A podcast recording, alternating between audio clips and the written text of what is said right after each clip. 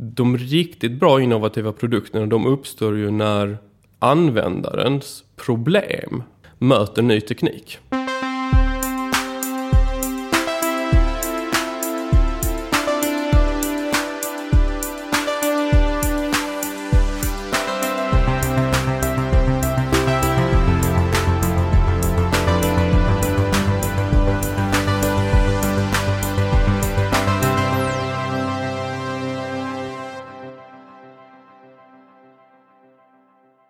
Yes, vi rullar vidare med eh, podden som heter Heja Framtiden och jag heter Christian von Essen. Sitter i min Kids-studio på Roslagsgatan 23 i Stockholm tillsammans med eh, Martin Masur. Välkommen till podden. Tack så jättemycket. Teknikchef, CTO på ett företag som heter 1337 eller säger man LIT? Nej, men vi, vi säger 1337. Vi har precis gått ifrån eh, bokstäverna 13 till att faktiskt skriva namnet 1337. En stor del av det var väl att vi försöker ju nu finns vi i Slovenien också och vi märkte ju att även vi tyckte det var väldigt häftigt att heta 13 så rullade det inte direkt av tungan på engelska. Så säger man på engelska? Ja men nu blir det ju 1337 men innan så var det ju 1337 vilket var Jaha, helt så. knasigt. Det. Mm. det var lite svårgooglat. Ja. Också. Det, det kan det få vara. Men vi ska nog ta de sökträffarna också. Men eh, kan, vi, kan vi börja med vad, eh, vad 1337 betyder då? LIT är ju ett slags hackerbegrepp. Mm. Ja, men det, när vi grundade bolaget så var det ju lite ett spel mot just hacking och gamingkulturen. Vi, många av oss som var med i starten kommer ju därifrån. Och vi tänkte att ja, men vi vill ju ha ett namn där eh, så, som identifierar både vår subkultur och, och, och hela den idén bakom. Så uh, 1337, där gör man något riktigt bra inom gaming eller hacking. Då är man LEET eller EET eller 1337 som det då skrivs om uh, inom de här kretsarna på det språk som heter LeetSpeak. Och det, det var väl lite fyndigt att kalla ett konsultbolag inom mjukvaruutveckling för 1337. Och det kommer från Elite? Alltså Elite, precis. Att man är grym på något. bra, precis. Och hur beskriver du eh, vad ni gör idag då? Vi är ju ett konsultbolag eh, vars primära syfte är att hjälpa våra kunder att bygga sina digitala kapaciteter. Och med det menas ju egentligen allting från att förstärka mjukvaruutveckling till att hjälpa till att bygga upp mjukvaruutvecklingsorganisationer eh, eller liksom driva initiativ, eh, den typen av saker. Det vi försöker göra är att vi försöker hjälpa kunderna i sin egen verksamhet kontra att lyfta ut projekt från kunden. För vi tycker att i den här nya framtiden där alla bolag blir digitala bolag så tycker vi att det enda rätta är att man får lov att äga sin egen digitala kapacitet. Den ska man inte lägga ut till någon annan. Även om den andra parten hade varit oss. Ja, Okej, okay, så att uh, ni vill inte ha upphandlingsuppdrag uh, och bygga saker. Utan ni vill att er utvecklare ska sitta på plats hos mm. kunden. Alltså på, på plats, fysisk plats behöver det inte vara men vi pratar om i kundens organisation. Eh, för det är viktigt att när vi lämnar uppdraget att utöver att vi kan lämna efter oss en mjukvara så finns det ju kompetens kring den mjukvaran, eh, processer, olika idéer och tankar som gått in i att bygga det. Och det förstår vi ju att vår kund behöver ju det för att kunna driva sin verksamhet vidare. Du outsourcar ju inte din mjukvaruutveckling på samma sätt som du inte hade outsourcat din vd. Uh, eh, och därför tycker vi det är viktigt. Sen kan vi jobba med kunder som inte har en mjukvaruutvecklingsavdelning men då kommer vi ju lobba väldigt starkt för att de ska bygga upp det.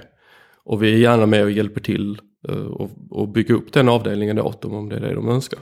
Hur kom det sig att just eh, Slovenien blev land nummer två? Jag ska försöka fatta den historien kort men egentligen handlar ju det om att vi hade en medarbetare som var från Slovenien, eh, Nate Palir. Som mycket andra grejer på 1337, vi är ett väldigt medarbetardrivet bolag. Så hade han ju en idé om att man skulle ju kunna göra någonting i Slovenien. Han hade jobbat fyra, fem år hos oss eh, i, på Lundakontoret. Och eh, faktiskt på helt egen maskin skrivit en eh, ganska bra rapport om varför det hade varit smart att starta någonting i Slovenien. Eh, så och satt vid styrelsen vid, det tillfället också så då sa vi nej men det, det är väl bara det är bara att köra egentligen för det, det, det var ju ganska bra argument. Eh, och så blev det så. Till sanningen hör ju egentligen att vi tittat på andra länder tidigare också. Men just att ha ett land som är i EU underlättar också från ett, liksom, ett juridiskt och operativt perspektiv. Så, där. så ja, det blev Slovenien.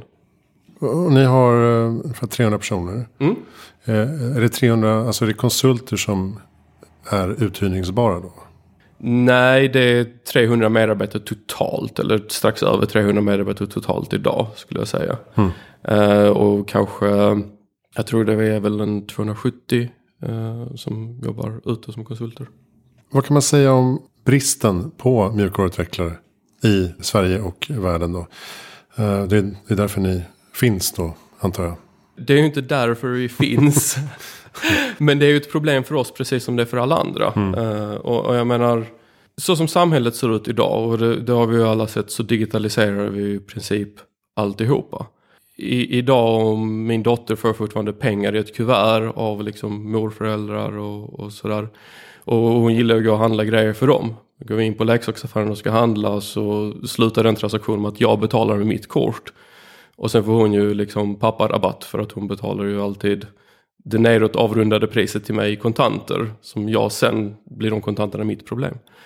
Eh, och så ser det ut överallt oavsett om du ska titta på, på tv eller du ska söka vård så har vi liksom de här digitala systemen överallt. Och, och det här leder ju till eh, den här kompetensbristen vi har i vår bransch. För att eftersom alla ska på och alla ska bygga nya system och digitalisera. Um, så räcker kompetensen inte till helt enkelt. Vi har i Sverige idag 80 000 uh, tjänster inom mjukvaruutveckling som saknas ungefär. Globalt siffran är nog högre. USA har hört att det är upp mot en halv miljon. Um, och utvecklingssätena hinner liksom inte med att trycka ut personer i rätt tid. Uh, så det är ett jätteproblem. Och det är huggsexa på den kompetensen som finns där ute. Så förutom att det är ett problem för vår bransch så är det ju ett, ett problem för liksom världen i stort också eftersom vi har så många grejer vi skulle vilja göra som vi då helt plötsligt inte hinner med. Hur ska man eh, tackla det här problemet? Tycker du?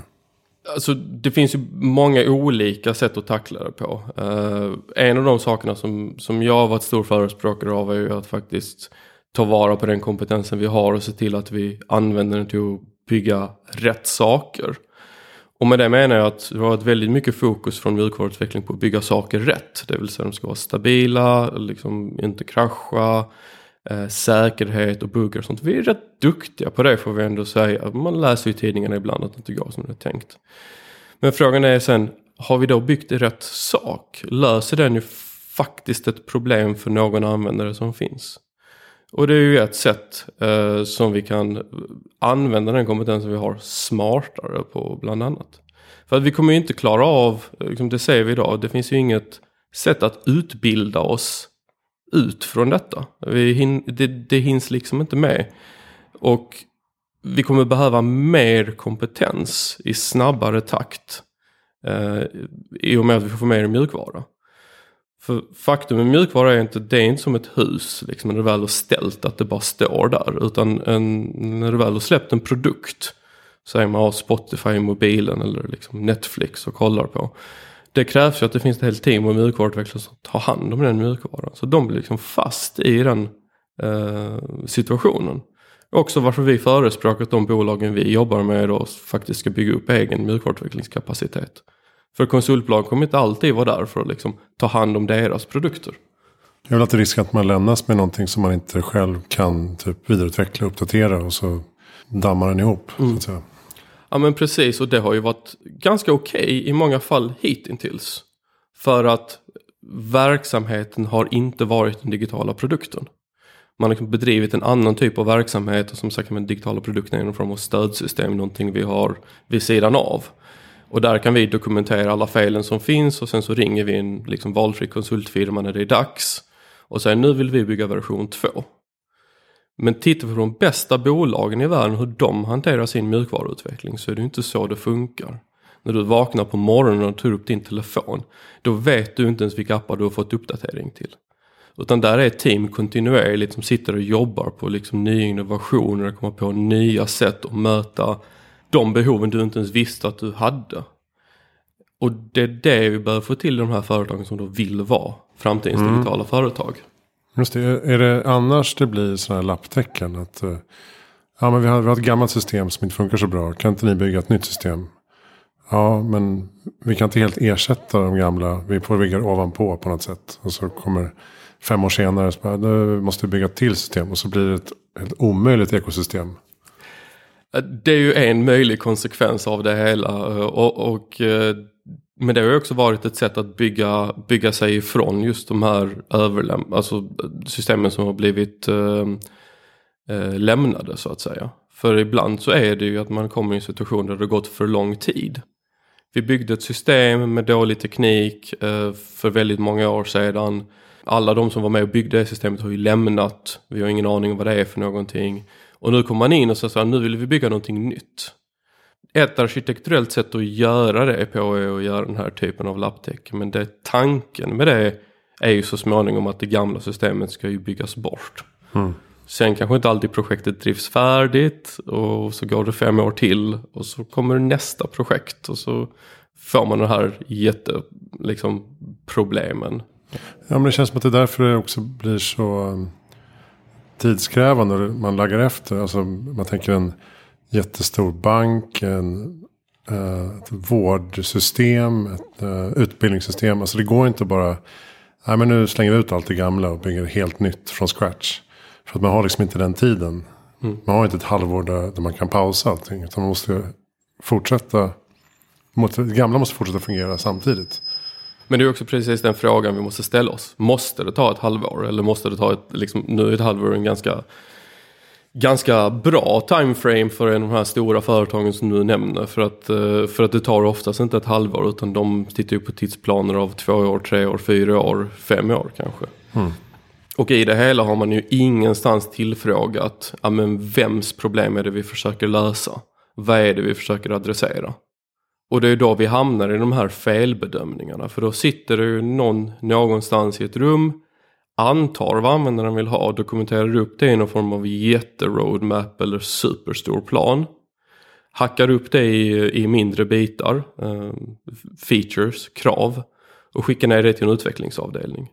Och så tycker man att utvecklingsavdelningen ska sitta där snyggt och tugga i sig kraven och spotta ut kod i andra änden. Men ifrågasätter egentligen inte vad det här är för krav eller vems problem de löser eller varför de ens existerar. Och så i slutändan kommer det ut ett system som varken är bra eller användbart. Mm. Och sen vill man ju då gärna skylla på mjukvaruutvecklingsavdelningen även de hade ju i den situationen inte kunnat göra någonting annorlunda eller någonting bättre. För premisserna var ju fel från början när man gick in i det projektet. Att man inte har liksom förankrat det hos rätt användare på något mm. sätt. Jag sitter med, jobbar med intern kommunikation mot ett jättestort bolag som har haft hundratals system. Som nu som ska skapa ett supersystem. Och det är eh, som du säger femårsplaner. Det är små delmål, det är delprojekt. Eh, men det är bara att allting hänger på att användarna börjar. Alltså personerna på golvet börjar registrera sin data på ett standardiserat korrekt sätt. Annars så finns det inte, annars kan, kan ju inte systemet eh, funka som de har tänkt det mm. om fem år. Så att nu är kommunikationsarbetet att försöka få användarna att redan idag börja harmonisera sin data och göra rätt. Mm. Och det är inte helt lätt heller, för de har inte bett om det här. Liksom. Nej men så är det oftast. Och, och, och det finns ju den här klassiska citaten, jag tror det är Steve, Steve Jobs som sa det att liksom, ingen användare eh, vet någonsin vad de vill ha förrän de ser det. Mm. Och det är oftast den niten man går på där. För att de riktigt bra innovativa produkterna de uppstår ju när användarens problem möter ny teknik. Och det sker ju i bästa fall så kan det ju ske i ett utvecklingsteam. Det kan ju inte ske någonstans i någon kravanalys eller via någon säljavdelning. För att de har ju inte heller någon koll på vad som är möjligt just nu med den liksom, senaste tekniken. Så, så någonstans så istället för att lyssna på vad användaren säger att de vill ha så måste man lyssna på vad är det de lider av och sen så måste man titta på vad har vi för teknik idag som vi skulle kunna tillämpa för att lösa det här på liksom, det bästa och mest innovativa sättet.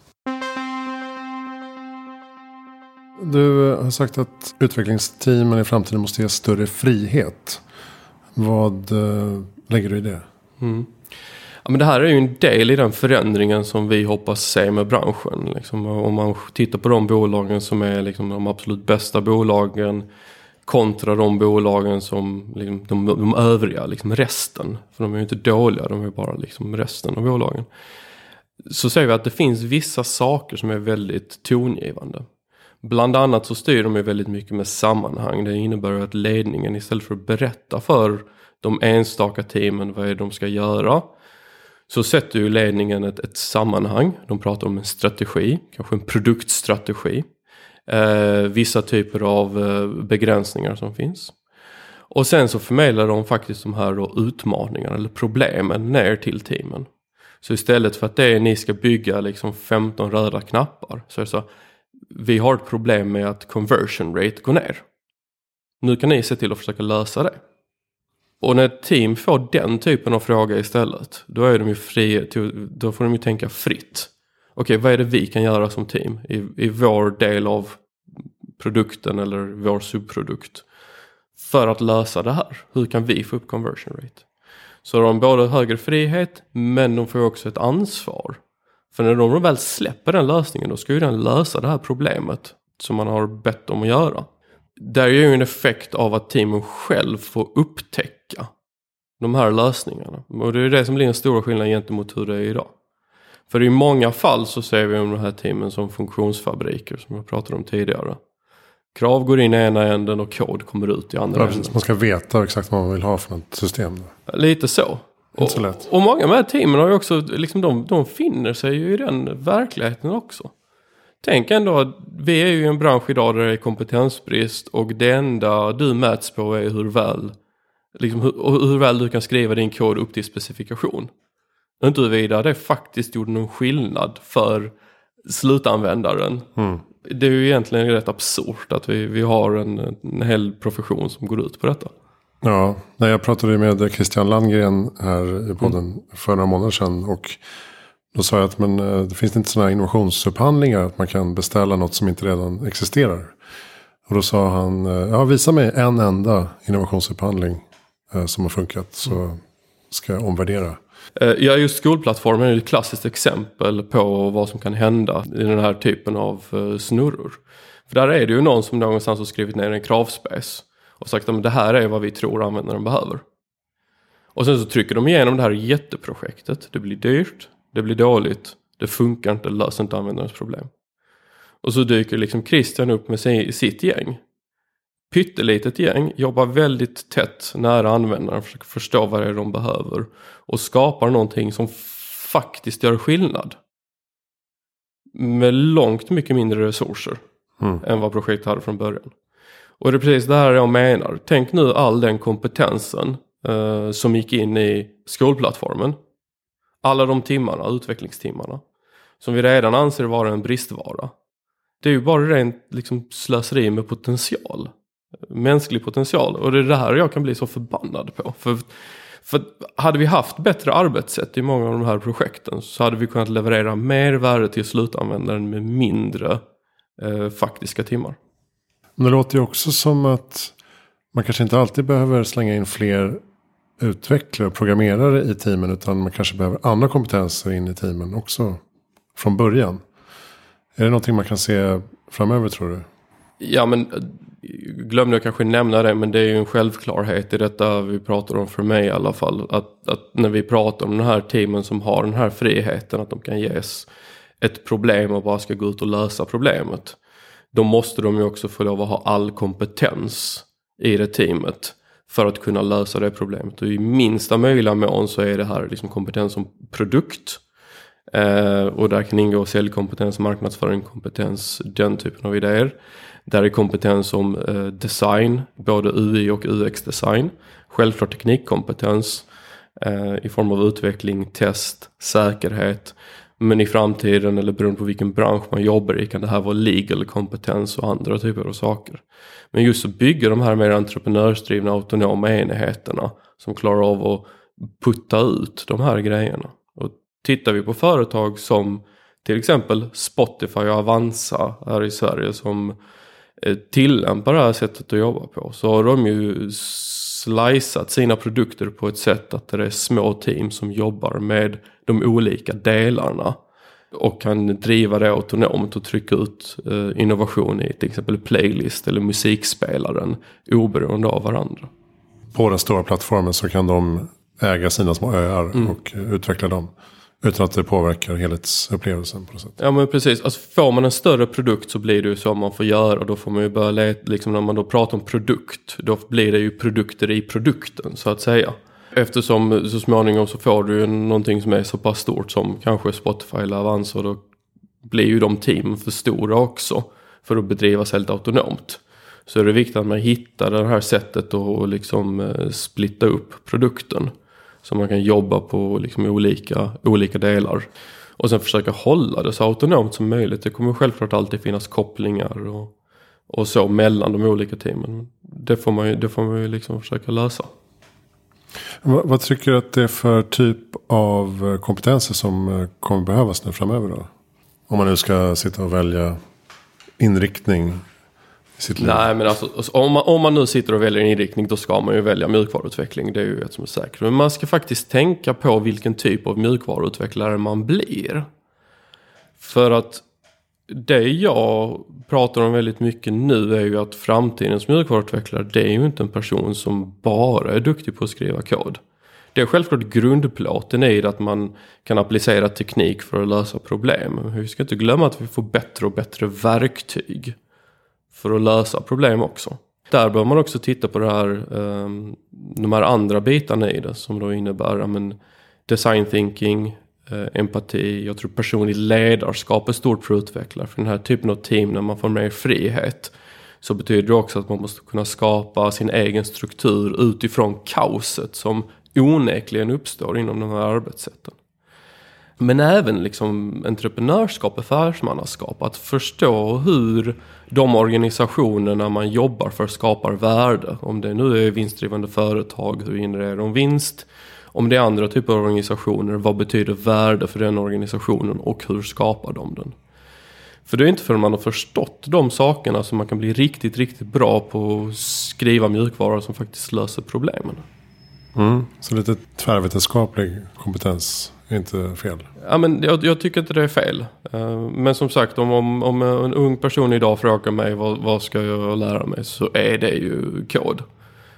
Hela framtiden vi håller på att bygga nu uh, är ju byggt på kod. Så att förstå det språket som, uh, som bygger liksom samhällets nya infrastruktur. Det kommer vara relevant oavsett vad man gör. Vilket språk ska man lära sig först? Det är en svår fråga. När man ska ta det man är passionerad över. Alltså hittar man någonting man brinner för och, och tycker är, är, bra så ska man göra det. Uh, ska man gå bara på uh, liksom jobbtillfällen uh, så skulle jag ju säga JavaScript eller Python. Det är de två språken jag tror kommer att vara stora. Båda är stora men kommer fortsätta växa. En sak som man pratar om är ju att eh, försöka få in fler eh, kvinnor och eh, minoriteter i de här miljöerna. Så att det håller på att hända eller krävs det att man verkligen jobbar aktivt med de här alltså inkluderingsfrågorna i bolag som, som era bland annat? Det håller på att hända men det håller på att hända väldigt sakta. Vi måste jobba så mycket vi bara kan med alla de här frågorna. Jag tycker det är för branschen är det här liksom en, en, extremt viktig punkt av många olika anledningar. Inte främst för att vi behöver alla som kan och vill hjälpa till och eh, alla kan göra detta jobbet. Det här är ett jobb som i princip funkar för alla typer av människor. Sen dessutom så måste vi få in fler perspektiv i branschen. Och Tänker man då på den här framtidens mjukvaruutvecklingsteam. Då pratar vi också om team som jobbar mycket mer med culture add istället för culture fit. Vi vill ju inte ha fler av samma person som vi redan har i teamet. Utan vi vill ju ha andra människor med andra perspektiv, andra upplevelser, andra bakgrund. För att uh, kunna liksom förstå användaren och samhället i stort bättre och, och leverera bättre ut. Liksom. Så att jag tror det gynnar, gynnar i princip alla. Och sen så gynnar det också de personer som är i, i branschen idag. Jag menar, många företag har en väldigt mansdominerad kultur.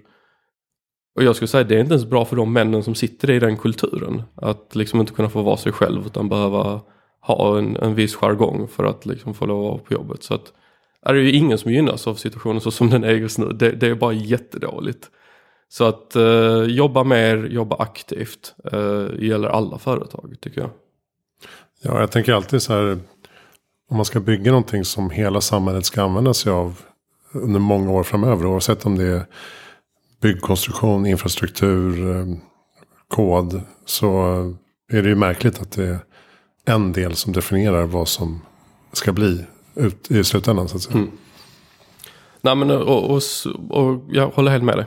Det har inget att tillägga till det. Vad är ditt bästa tips för att göra världen bättre i framtiden? Bästa tips för att göra världen bättre i framtiden är egentligen att uh, bli mer empatisk människa. Jag tror starkt på empati. Och att kunna sätta sig in i andra människors uh, situationer. Uh, förstå att det kan finnas många olika historier, många olika anledningar till att de gör som de gör eller tänker som de tänker. Det gör ju att man på något sätt kan ta motgångar, konflikter, andra typer av saker på ett bättre sätt men även att man också kan hjälpa folk eh, på ett mycket bättre sätt. Så att jag tror att mer empati eh, för alla. Eh, och det är en färdighet som jag tror går att utveckla framförallt. Det är många som tror att det är, men det är ett personlighetsdrag. Men det är det inte. Empati är en färdighet. Du kan lära dig precis som vilken annan färdighet som helst. Mm, men det jag tänkte komma till. Vad, hur utvecklar man det? Ja men det finns massa spännande saker man kan göra. Men jag, jag har en favoritövning som jag brukar göra med folk. Och det är så här. Om du tar en hjärtefråga. Någonting som du tycker är jätteviktigt för dig. Och så tänker du på någon som tycker precis motsatsen till vad du gör. Och skriv en A4-sida om varför de har rätt. Okej, okay, man tänker tvärtom. Så att säga. Mm. Mm. Och försök sätta det in i det och då liksom verkligen gräv ner på djupet. Vad är deras bakgrundshistoria? Vad är deras, liksom, potentiellt vilken uppväxt? Vad har de gått igenom? Vad de upplevt i sitt liv som har fört dem till den tankegången de har? Och verkligen liksom grävt djupt. Och det här är ofta en svår övning att göra för oftast vill man bli ganska ytlig och säga men de fattar ingenting liksom. Men jag lovar att det finns både rationella och irrationella anledningar till att folk tycker som de tycker. Mm. Har du bara lästips eller poddtips? På det här ämnet tycker jag att uh, den som egentligen har varit eh, ska säga, kurator i eh, idéerna som vi pratar om framtidens utvecklingsteam och utvecklare är ju en herre som heter Marty Kagan. Han har skrivit två böcker. Eh, Inspired heter den ena och den andra heter Empowered. Så om man är intresserad av detta så tycker jag att det kan vara vettiga böcker att plocka upp. Men generellt sett så tycker jag att det finns en bok som heter Beautiful Constraint. Den tycker jag alla ska läsa. Lite om hur man kan innovera med motgång liksom de här begränsningarna som finns hela tiden, anledningen till att vi inte kan göra saker och man kan vända det till positiva istället. Det tycker jag är en uh, fantastisk bok. How to transform your limitations into advantages and why it's everyone's business. Precis. Adam Morgan. Mm. Okej, okay. 2015. A beautiful constraint. Ja, perfekt. Vem tycker att jag ska intervjua i framtiden? Jag tänker så här, vad hade jag velat höra? Och jag tänker ju att eh, Cecilia Skingsley eh, på temat E-krona eh, hade varit jättespännande. Mm. Var, var befinner man sig i utvecklingen och vad ser man framför sig? Ja men precis. Och, och, och, hon har ju varit väldigt drivande eh, liksom för eh, digitalisering hos Riksbanken generellt. Så det finns nog många intressanta tankar man skulle kunna gräva i där. Mm, också relationen till kryptovärlden. Och ja, precis. Det är någon slags mellanting. Mm. Det, är ju, det är ju också ett väldigt spännande, spännande kapitel vi står i nu med liksom här krypto och NFT-träsket där vi kanske har bra teknik men i princip så är det bara vilda västern där ute idag och folk blir lurade på pengar till höger och vänster. Det blir spännande att se vart det tar vägen också. Ja, precis som det blir någon slags självsanerande effekt. Ja, någonting måste ju hända. Vi kan mm. ju inte fortsätta som vi gör. Men uh, vi får se. Bra, tack snälla Martin Masur för att du kom till Heja Framtid. Tack så jättemycket. Och det är alltså 1337.tech. Som 1337.tech. är er senaste webbplats. Eh, där kan man läsa mer om eh, era konsulter och eh, vad de kan göra. Absolut.